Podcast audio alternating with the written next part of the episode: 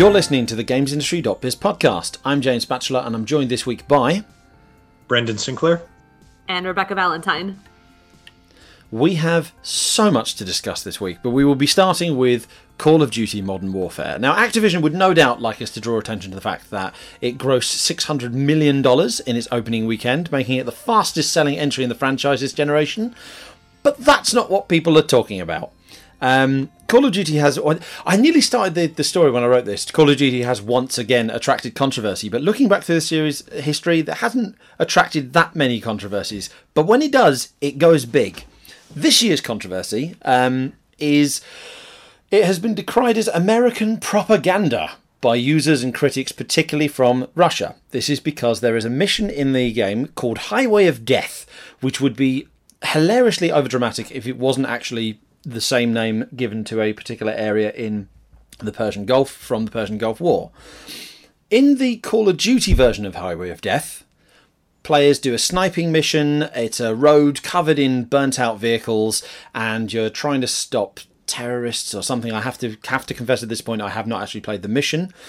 But in the in the build-up to the mission, they claim that the area is called the Highway of Death because Russian forces bombed it during an invasion, killing anyone that was trying to escape the area.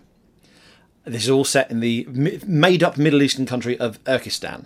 What's got people rankled is the real Highway of Death, officially known as Highway 80, is a stretch of road between Iraq and Kuwait where the US led a coalition of forces in the Persian Gulf War that killed everyone that was trying to escape down that area, including, it was reported, civilian refugees and children, and just horrific. It was actually reported as a war crime. And I'm massively kind of like summarising this as a big complex issue.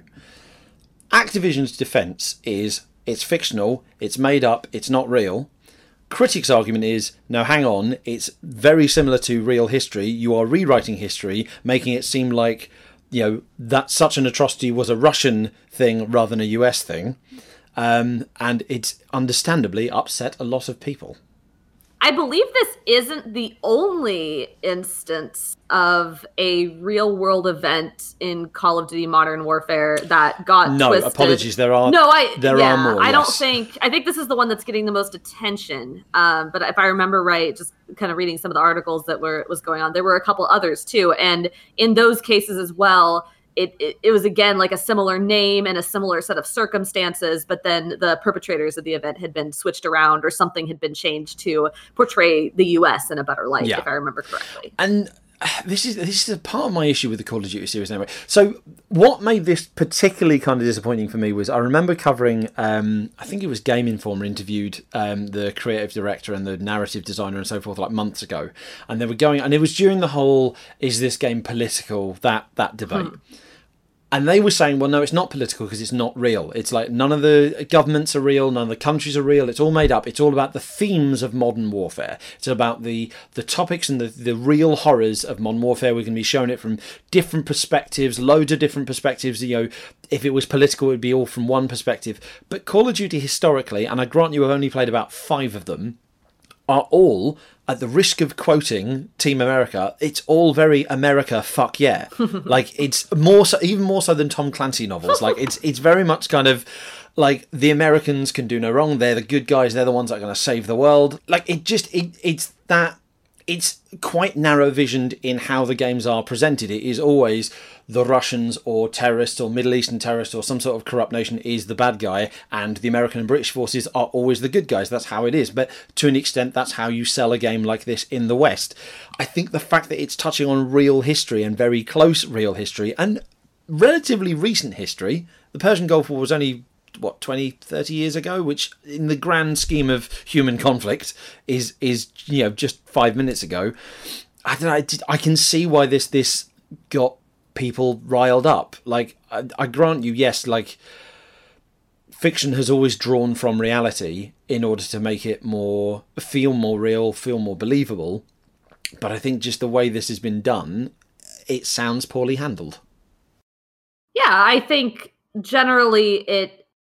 If you are a young person, so I did not have classes in high school or college on the Persian Gulf War, or really any recent conflicts. I think, I mean, there's a whole thing to go into there about, you know, the American education system and what we consider worth teaching, and how recent, more recent events tend to get underscored and put very much in the perspective of like an American first lens. But I didn't learn about any of that in school. So if I, a naive high schooler, you know, not knowing anything about these events, played Call of Duty, you know, I assume it's all fictional. I don't think anything about it. But then if I am in a conversation with people and somebody, I guess for some reason in this conversation, mentions something like the Highway of Death, the instant idea that triggers in my head is the game that I have played. Like, I feel like I know what that is. I automatically have an association with it.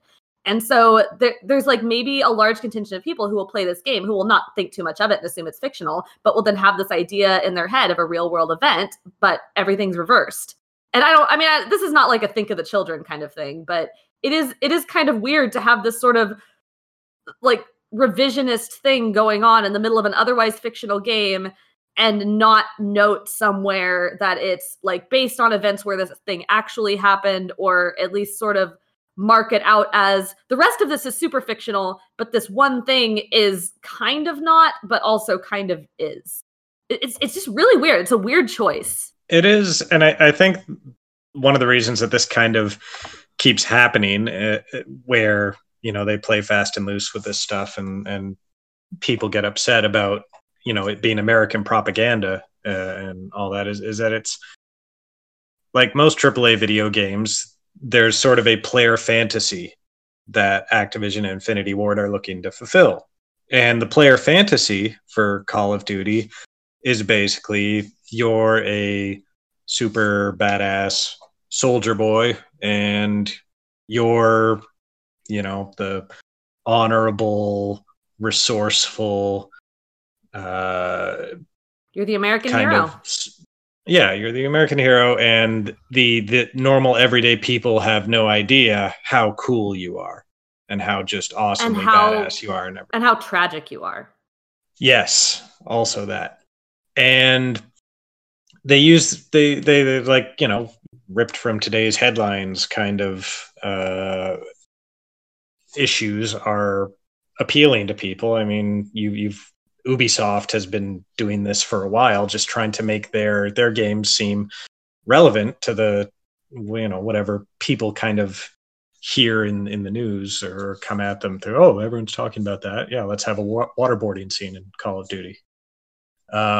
And it's just sort of like you can't have this really massive AAA game where moment to moment everything is about being fun and fulfilling that fantasy, and then kind of mix in all this real world horror and, you know, even just war itself, arguably, and come up, you know, with like a completely defensible, consistent treatment of that all the time, because you're fulfilling a fantasy. Like, it is a fantasy. This is not what war is actually like. So we're already taking, you know, how many people have died in war? I'll guess a lot. So you're taking like one of the fundamental boogeymen of humanity. One of the things that's dogged us since we had civilization. And you're like saying, you know what? This is a fantasy. This is fun. We're going to put you in the middle of it, and it's going to be a great time. And like, that's messed up. And all this discussion about like the proper treatment of real world events and all that is all just sort of like, well, how messed up is it? Where on the spectrum of like making war and killing people lots of fun is this one going to land? And I think there's a weird disconnect too, right? Like, especially when, and I think we may have talked about this before, like between the multiplayer of Call of Duty, the game, the multiplayer game, the thing that people are going to be playing for hundreds of hours for the whole next year until a new Call of Duty comes out, the thing that they're going to spend most of their time in, and then this short 6 to 8 hour single player campaign. And it's weird that these are two things that are part of the same game. And I I've heard, I couldn't cite to you who exactly it was, but I've heard other people who make similar games that have kind of like a serious single player. I think someone did this recently, and then a more goofy multiplayer, very clearly say these are two separate creative visions. Like, the multiplayer is for goofy fun times, and the single player we're trying to tell a story with. And yeah, it's using the same mechanics and the same systems and stuff like that, but our visions are different here. But Call of Duty, like, they've always been like very, when you try to talk to them about it, they like talk about it in very inconsistent ways. Like, there was the whole thing with the white phosphorus, like being a reward in the multiplayer. And they'll tell you like that they're trying to tell this, like you said, like a serious, real story and get people to understand the horrors of war. Nobody that I have ever met or talked to or seen on the internet that plays Call of Duty plays it to get a taste of the horrors of war and historical accuracy, unless they're using that as like, a bad faith argument. They're playing it because it's fun. Like, they're playing it because Call of Duty is fun. Call of Duty is fun to play with friends. Infinity Ward is made. They've gotten really, really good at making this multiplayer live game that people can play with their friends. They can, play for long amounts of time. It looks great. It's like super polished pretty much every time it comes out. People love that, and that's what people play it for. And it's weird that they're trying to tell this serious story, and but they don't seem to be giving it like a serious amount. They say they're giving it a serious amount of care or consideration, but the end result does not reflect that. And it's very frustrating. It's annoying for me. So I'm not a massive fan of Call of Duty. I've dipped in and out of the series, but like genuinely the stuff that would appeal to me, and I grant you I may be in the minority here, is... yeah, like a game that explores the horrors of war. So I've been reading up on, like, there's a section where you play, believe one of the characters was a child soldier when they were younger, and you flash back and you see what life was like from that point of view. That, to me, is an interesting topic, and particularly a risky topic for a AAA game, a AAA blockbuster game to do. Like, this is a real evil in this world. This is what it looks like, and really kind of put people in that perspective. But as you say, Rebecca, the vast majority of the emphasis is on this fun multiplayer. Here's a nuclear bomb, here's a white phosphorus, go kill as many people as possible, rather than doubling down on that. These are the horrors of war. Here's a scene where you get waterboarded and have to take breaths with the push of a button. Like, did you build to this? Is there? I mean, I have not played the single player, but I read a crap ton of reviews, and I didn't read a single. I just read piles of reviews for this for our critical consensus. I did not read a single review that thought those elements were handled well. No. And this is the thing, again, we've confessed that we haven't played this Modern Warfare, this Call of Duty, but I have played them in the past, and I cannot remember one instance of them tackling a serious topic like that in a way that worked, in a way that made sense, in a way that really had gravitas. What about that time that they did the mass shooting? That totally that was it. I knew that was coming, Brendan. We could feel that coming. This is the thing. It's almost poetic that exactly 10 years on from No Russian, Infinity Ward have once again pissed off Russia. Like, it's just almost like they did it. Like, is it to mark the anniversary? I don't know. Like, I remember back at the time, that being controversial. And I remember that, that was actually my first Call of Duty. There was so much fuss around Modern Warfare 2 and the No Russian love. I thought, right, you know what? I need to try these. I need to see what the big deal is. I need to see if it's being overblown. And I played through that level, and yeah, it was like quite horrific. Like, and I kind of think I see what they were going for of, look, let's put you in the middle of this awful situation that triggers everything, and you're proper front and centre in the horrors of war. But the justification for it, right, the spoilers for a 10-year-old game, because you, a CIA agent, are found dead at the scene of this mass shooting and are identified, therefore Russia gets to declare war on America. It's just to enable that fantasy of, right, now we're defending the American suburbs from Russian tanks that have somehow got into America. Like, there's no purpose, there's no... It doesn't feel like it's been handled with responsibility. Well, it was sort of like disaster porn, that whole game. Yes. And I did play through it at the time, where it's just, the same way people will go see an end of the world movie because they want to see New York get, hit by tornadoes or something. Or the way they used to anyways, before CG numbed us all to to disaster. Yeah, Modern Warfare 2, the pitch was... Well, they weren't like touting No Russian on the whole, so that was a But that was a huge point of interest in the talk around it. But beyond that, the actual marketing pitch was kind of like, yeah, you're going to battle through the suburbs that you recognize target Call of Duty demographic. You're going to be blowing up your local fast food joints and Modern Warfare 3, like they kept on reversing, like flipping the aim in the logo. So it's like it's about World War 3. You're going to take part in World War 3, and that is very disaster porn. That's very Michael Bay. I think the issue is that the disaster porn movies, the Michael Bay sort of stuff, they don't tend to relish in the horror quite as much as the Call of Duties do. So I can't recall, watching something like, I know, White House Down, where terrorists are just gunning down everything outside the White House. There isn't like close-ups of civilians being like, murdered and blood exploding out of their chest. Like, it doesn't, there's a detachment there. So there's a healthy detachment that says, this is fiction, this is for entertainment. We're not relishing in this, we're not enjoying this too much. Like, this is the story, this is how it's going, and we're moving quite rapidly through the scene to get to where this is going. Whereas No Russian, and you couldn't even run, it was such a slow walk through that airport. Like, and again, I haven't played the new Modern Warfare, but I imagine the waterboarding scene isn't exactly brief or brisk. Like, it's just proper kind of almost savouring it, which it really shouldn't, in my opinion. Can we talk about their response? Yes, please. So shout out to GameSpot. They did an interview with narrative director Taylor Kurosaki. Went up yesterday, video and written out over on GameSpot. I really encourage you to go read the whole thing if this is a topic that interests you, because it's a really, really well done interview. Especially like Timur Hussein, just he did not pull punches on the questions, and I appreciate that. But they asked them. The two interviewers asked them about multiple things with the narrative in Modern Warfare, and they kind of honed in on the Highway of Death thing. And I was very frustrated with their responses, because they said, kind of broadly, they said, they at first answered, so Timur asked them if they had anything like really impactful to say, if they felt a responsibility to say something about the horrors of war, about what war is. And they responded that they had Kurosaki said that they have a tremendous statement to make. And then in the following kind of rest of his answer, basically said that statement was raising awareness about things that happen in war.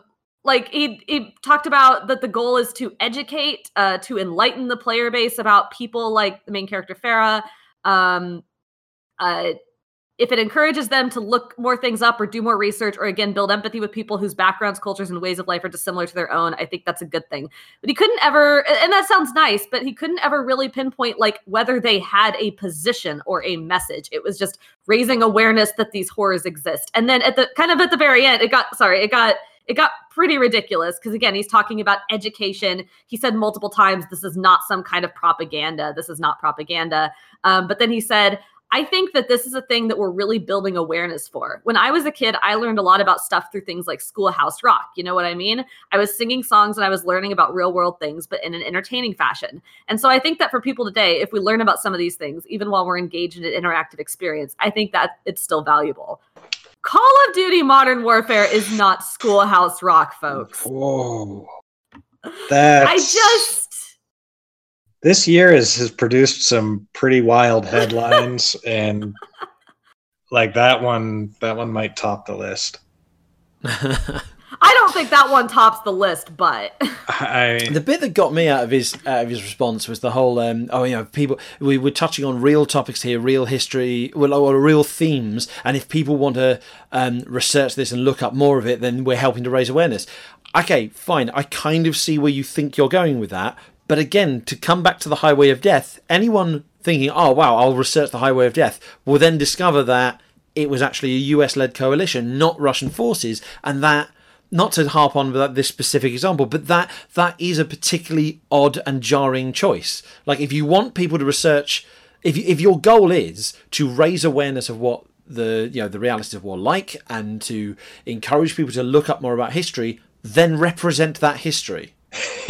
Yeah, that's that would be a really interesting defense for Holocaust denials. Well, people will look it up and then they'll find out. We're raising awareness. I guess just it's like I want to be clear. Call of Duty is not my kind of game at all. That said, like, if they want to make a fictionalized war story with a campaign and some compelling characters and then do a really good multiplayer, that's great. Like fantastic. Keep making those. They obviously sell. I don't think they need these waterboarding scenes and these history revisions and all these other weird, like, things that if they... Like, I don't know who, I we know who's making these decisions, but I don't know, like, how many people are sitting around weighing in on these decisions, but I feel like if you put them, like, to any kind of, like, meaningful scrutiny, there's immediately a, maybe we don't need to do this, maybe we can just kind of, you know, make a normal, like, shooter campaign without, like, there's plenty of other shooter campaigns that release every single year that don't have all of these questions around them and don't revise history in obvious but also not obvious ways. Like, they don't want to be fine. Just another shooter, though. I mean, that's right, but they don't. But this isn't what makes Call of Duty stand out for people. Again, people don't. I assume people do, but very, very few people buy it because they know they're going to get a gritty, dark depiction of the horrors of war. They play it because they want to play Call of Duty with their buds. Few enough people play the single player to the point where they actually dropped the single player last year. Like that's how few people play it. Which is why it's almost amusing when the single player can create this much of a fuss. Like it's almost like, you know, like shadow marketing for the single player campaign. It's like, oh, have you not played this one? This one's got something really controversial in it. Like, I agree with you, Rebecca. They don't need to put these scenes in. They don't need to do these controversial things. These very odd and, you know, potentially, like, you know, very kind of not risky decisions, because risk isn't always a bad thing, but make these perhaps unwise decisions. They don't need to do those, but they don't need to stop doing them either. Again, $600 million in the opening weekend. This game has not been hurt by this, and here we are, a full week after the game actually came out, and it's the first thing we're discussing on the podcast. Like, it's working for them. Yeah, I mean that's kind of the. That's the big takeaway, right? Like, in the end, nobody cares. They could do a bad single-player campaign. They can do a good single-player campaign. They can do a controversial single-player campaign. Yeah, we'll still be writing pieces about it 10 years from now. But no, in terms of sales, that's not what matters. So they can basically do whatever they want with the single-player. People will play it, they'll love it, and they'll move on to the other thing. And it doesn't matter. And because Call of Duty is great at the other things it does, regardless of... You know, if you are into the kind of game that Call of Duty is, then Call of Duty is, like, the game for that. Like, it's really good at it. And so it doesn't matter. It doesn't matter to Infinity Ward or Activision or any of the people who play it. They're still going to buy it, and they're going to enjoy it. So it doesn't... Yeah. And that's actually just like No Russian. The thing that gets me the most about this is that you're rattling people's cages and doing all this kind of shock and provocation. And you're not doing it for any really... greater end, except, you know, selling copies of the game. Like, there's you're not saying anything of any importance. We're raising awareness is like, oh my gosh, war is bad. Where else could I ever get this, you know, this message, especially when it's conveyed to me in the course of a super awesome, really fun AAA shooter. Like, It's just such a insincere, disingenuous, you know, transparently contradicting itself motivation. War is bad, but I can be a hero in it. Oh, yeah. I can be the hero. Yeah. So. Yeah, I don't know. I mean, that it sucks. We'll be writing about it 10 years from now, but they'll have already come out with 10 more campaigns by then.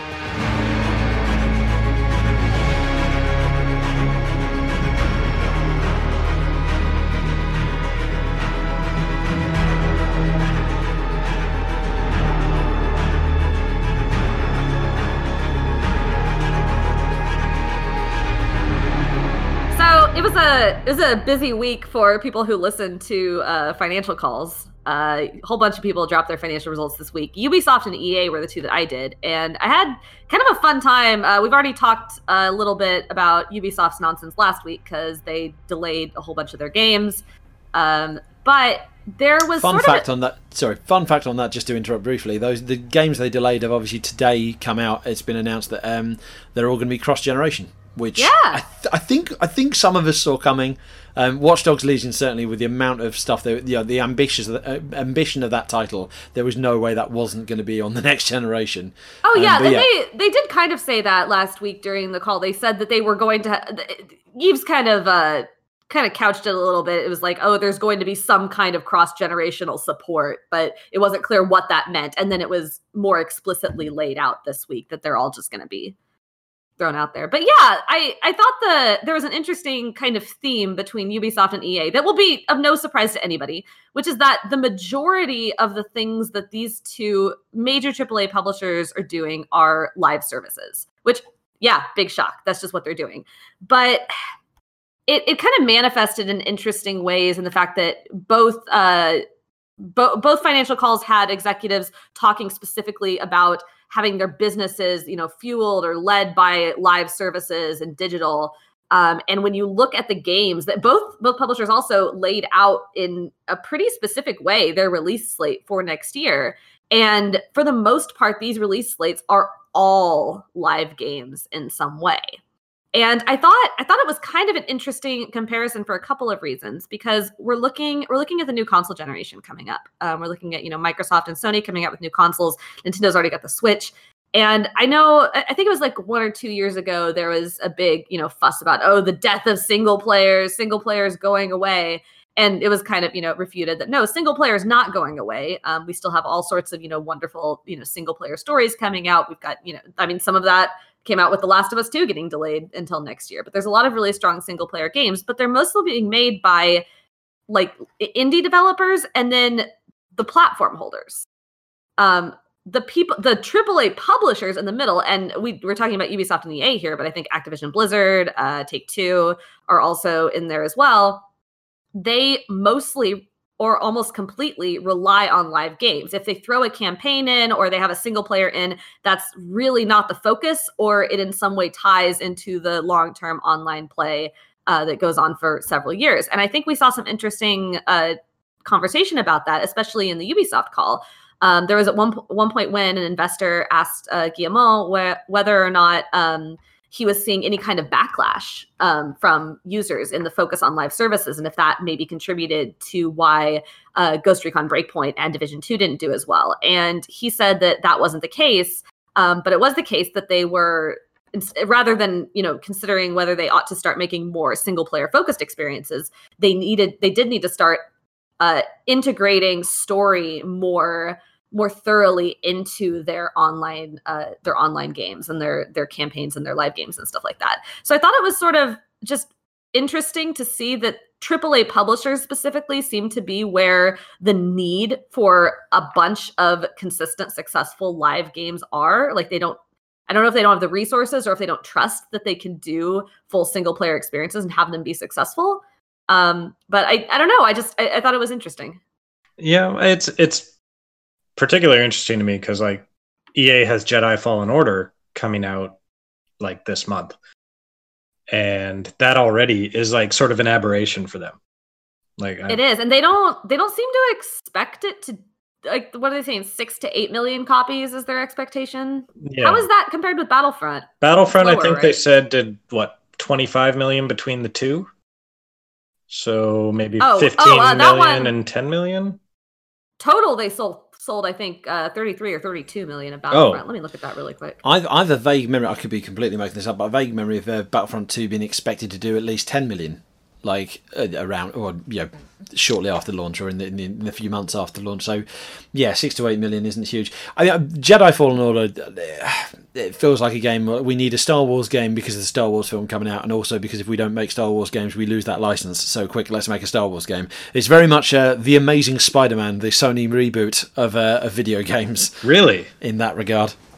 Wow. I would not think that you would put Respawn Entertainment on something like that. Their Titanfall 2 campaign got so much single player, so much acclaim for its single player campaign.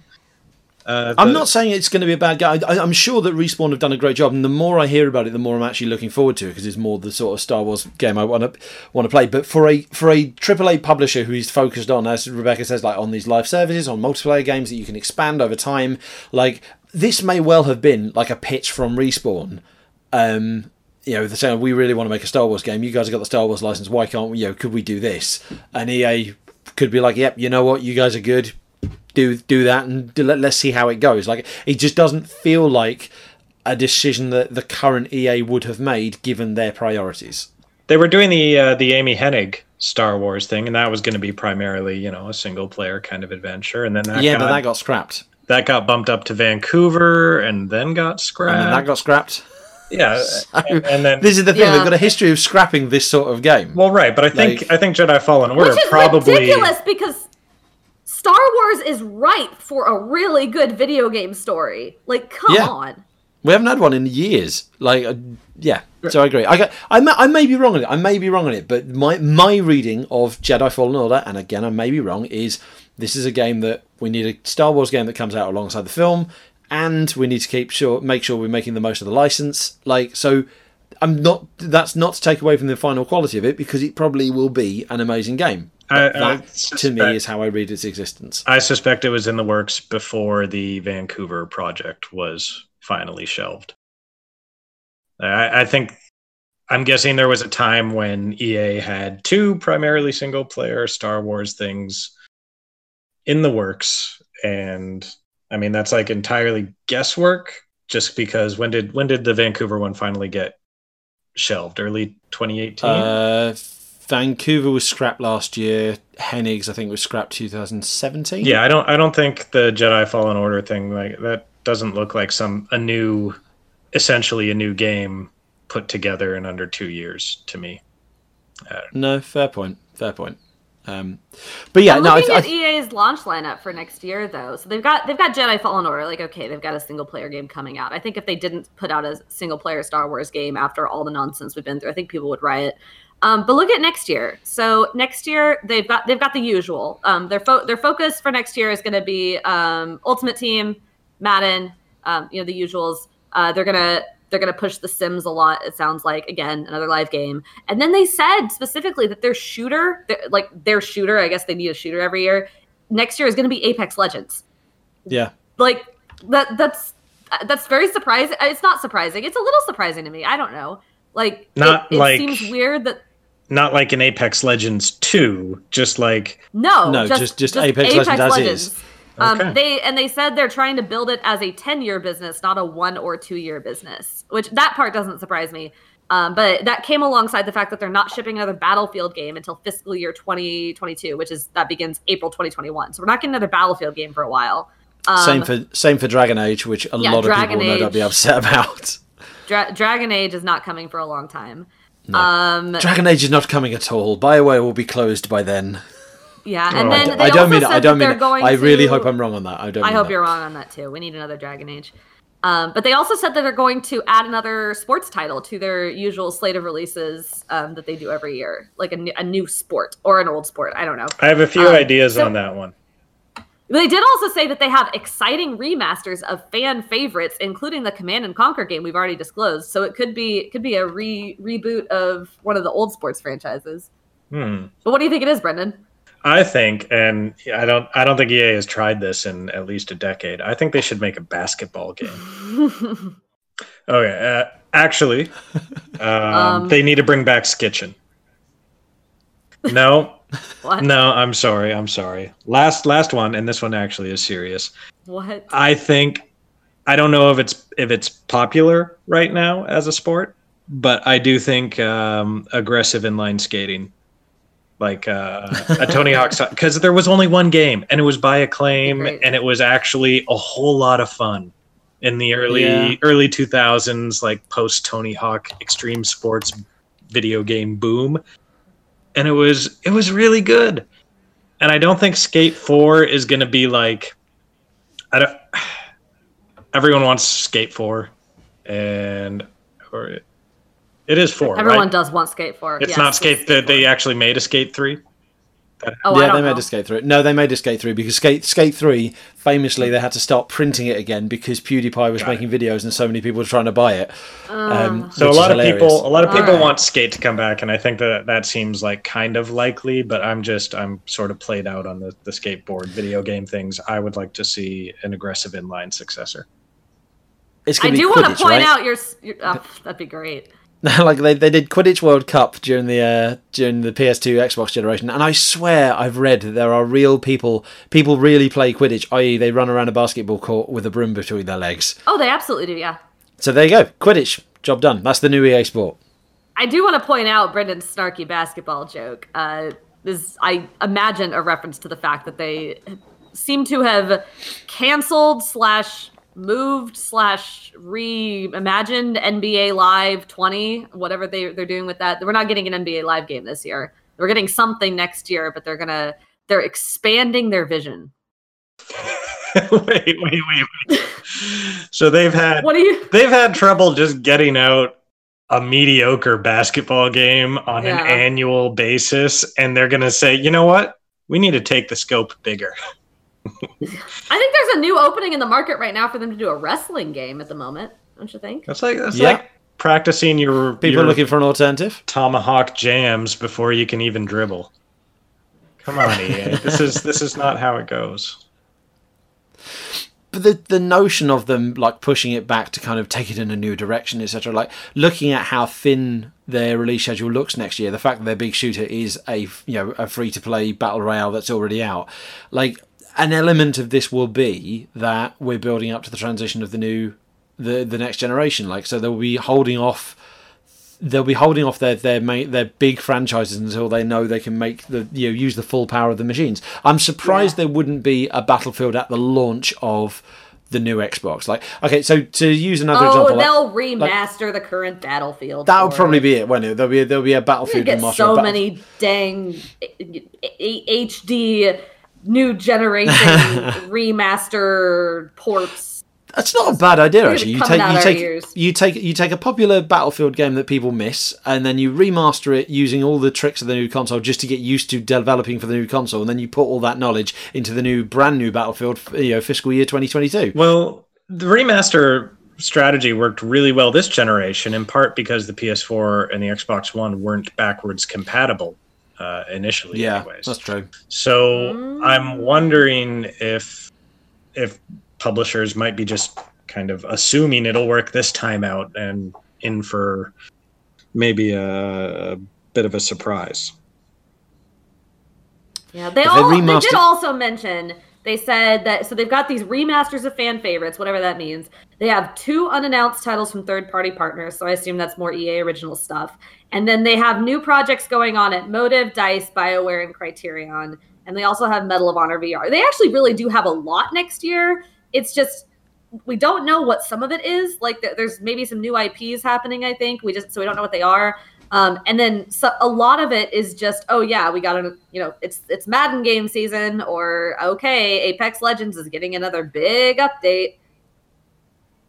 I wonder if they'll try and do Fortnite-style black hole on Apex Legends, trying to recreate what Epic managed with the whole complete reboot.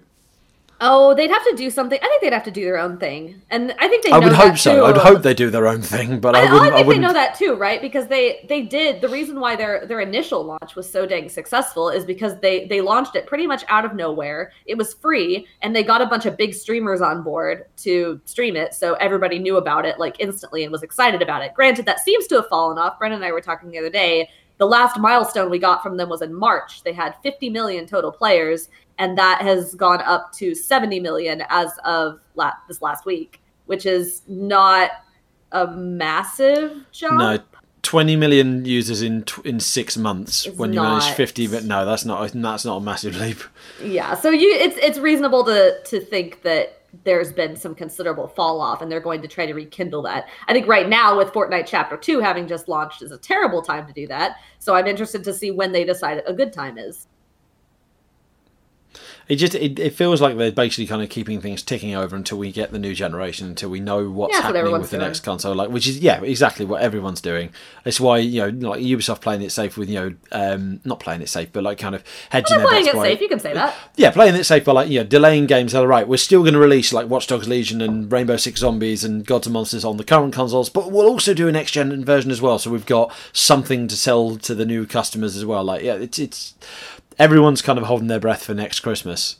I just seeing the discussion around both publishers, like, you know, so we obviously have a team Slack. Rebecca and Brendan, you were both talking about, as you say, Rebecca, like, you know, both, you know, AAA publishers now having to solely rely on live services. It made me laugh because you said at one point in the conversation, even like Assassin's Creed is now a live service. It is. And I remember very drunkenly at E3 2013, at E3 2018 when Alan Core, I wasn't drunk at this point, but when Alan Core told me in an interview that he referred to Assassin's Creed as a live service, I remember very drunkenly getting excited about this to Brendan and going, oh my God, even their big single player game is now a live service. And Brendan wondering why I was bothering him with this. So it is, though. I mean, Assassin's Creed Odyssey, right? That's the most recent one. I keep accidentally saying Origins because they both start with O. That was one of their biggest revenue drivers this quarter. Like, because that's what they got going right now. And they, yeah, I'm interested to see once we get into the new console generation and once things steady out a bit. Because Ubisoft has had kind of a rocky announcement this week with all the delays. Everybody pretty much is biding their time until the next generation in one way or another at this point.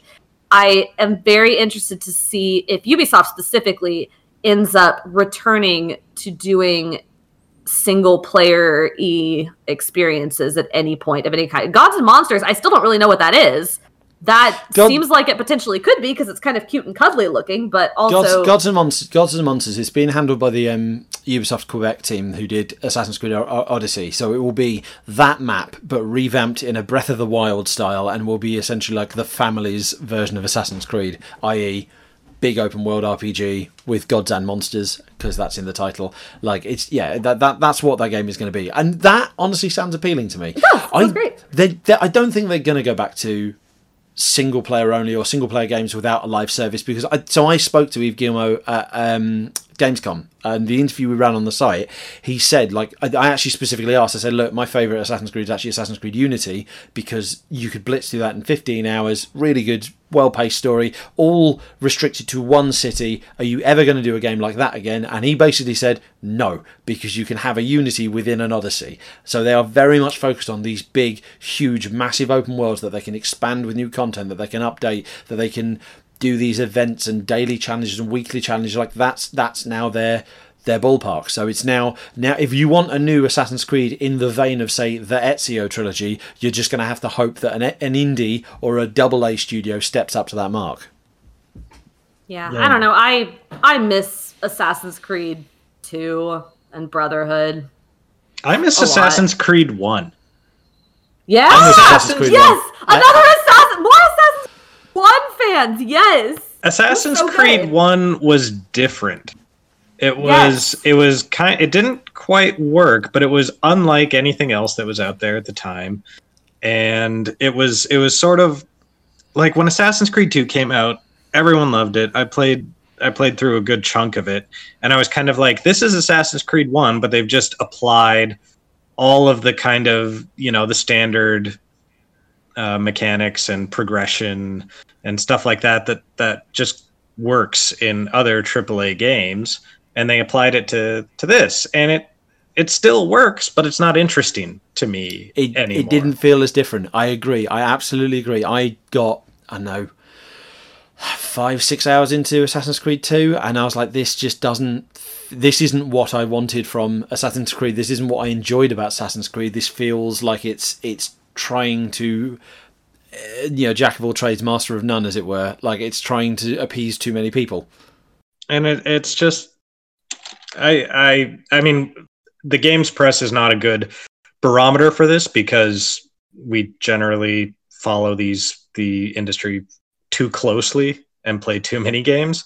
But like, I am so starved for like completely new experiences that I can play through and don't just think, okay, this is that game with this game's bit added on to it and a little bit of that thing.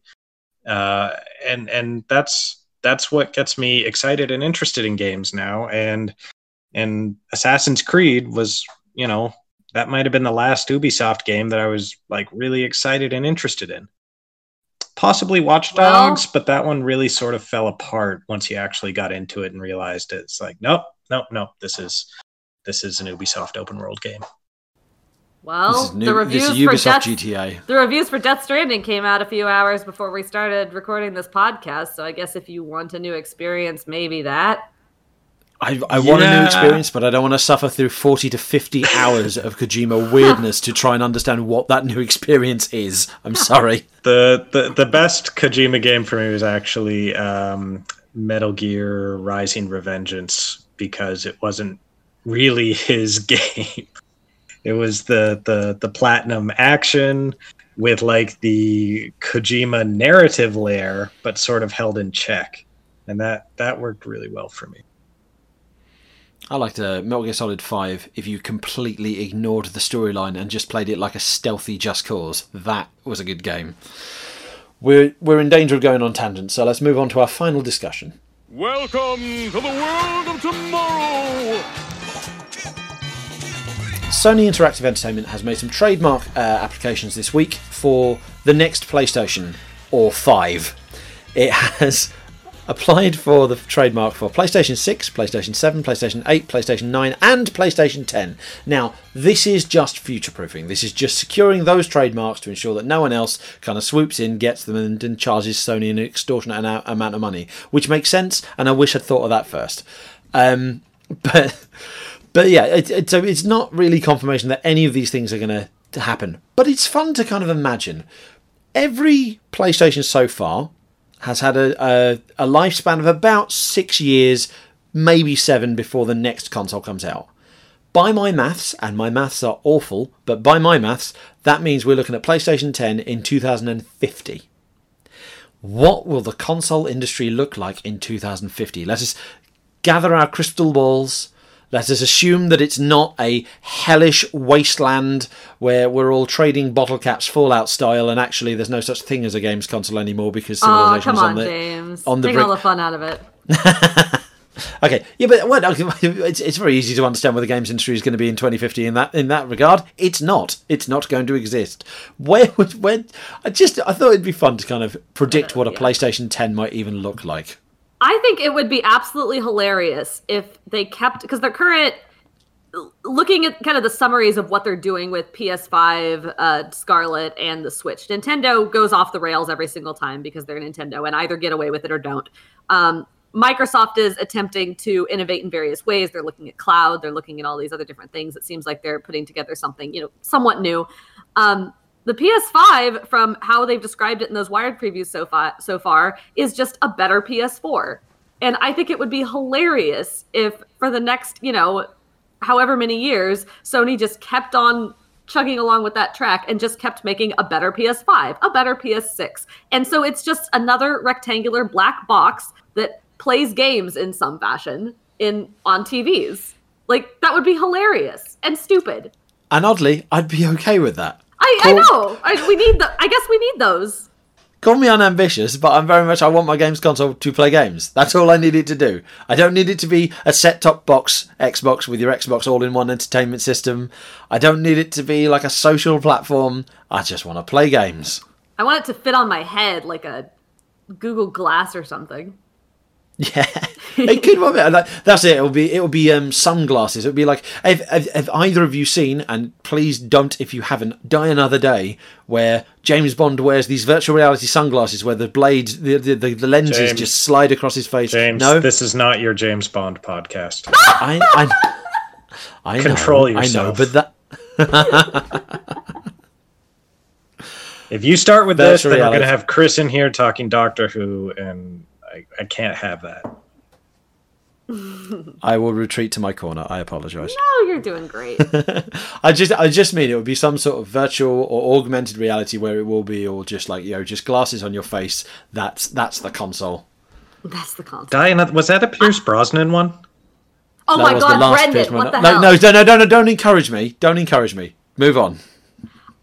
Yeah, I'm with you. I think that if I was being, The problem with trying to imagine the future is that it doesn't exist yet, right? And I'm not some kind of like startup person who has all these ideas for what the future might be or whatever. But I think AR is kind of like the thing on the horizon that is maybe being looked at as, once we can really figure out the technology, might end up being as close to the future of video games as anything.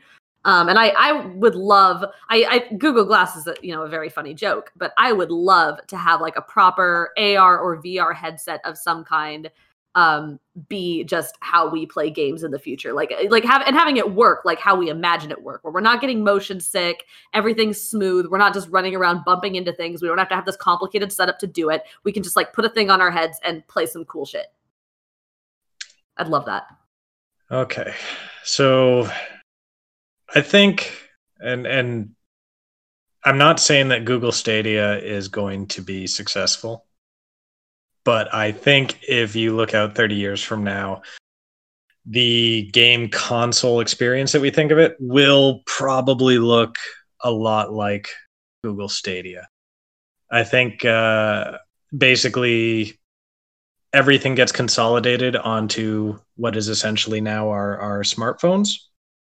And we just have one device that all of our content is on, and it, like with a quicker, more convenient version of a Bluetooth connection, hooks up to any monitor, just wherever, your TV, your computer monitor, whatever, and all your computing, all your game playing, your movie watching, all that stuff is just your personal information box, your super smartphone with a monitor somewhere. And then it becomes what's the input? And the input, I think, for a game console is basically, there's going to be something like a Google Stadia, a platform holder, a storefront that also has this, here's your form factor controller that you play through. And that's basically going to be it. And that kind of bums me out because I've grown up with this one form of gaming, this console form, and that's what I'm most comfortable with. But I recognize that it's not really optimal, and I don't think it stays the same for another 6 generations.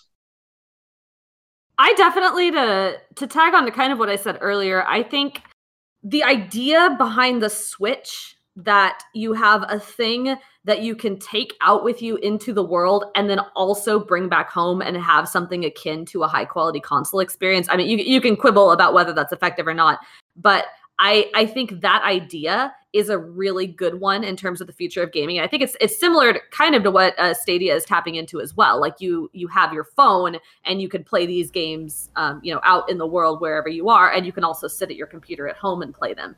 And I think that kind of tapping into the success of mobile gaming in that regard is interesting and is also like where the future should go. Whether it goes there or not is the question, but. I think it's just fascinating, like the idea of how much games changed in entertainment form, both in terms of the inputs, in terms of the output devices, in terms of everything. Like, you look at any other form of entertainment, music will always be a thing that you hear. All right, the device that carries, the medium that carries that music will change, but the actual output does not change. Films will always be something you see on a screen. Books have not changed in hundreds and hundreds of years, thousands of years. Games in just 40 years, 50 years, have gone from the massive arcade cabinets and like really huge bulky computers to these weird little things that we tap on our phone to God knows where it's going to go. Like, there is no way of predicting where it might go. I just think it's fun to imagine. I want Nintendo to come out with more nonsense toys. I don't care what Sony does. Oh yeah, if Nintendo still exists alongside the PlayStation 10, I can't even imagine what sort of nonsense they all have come out with. Ring Fit Adventure, the Ring Con could well be the basis of a future Nintendo console. The Ring Con is the console. Now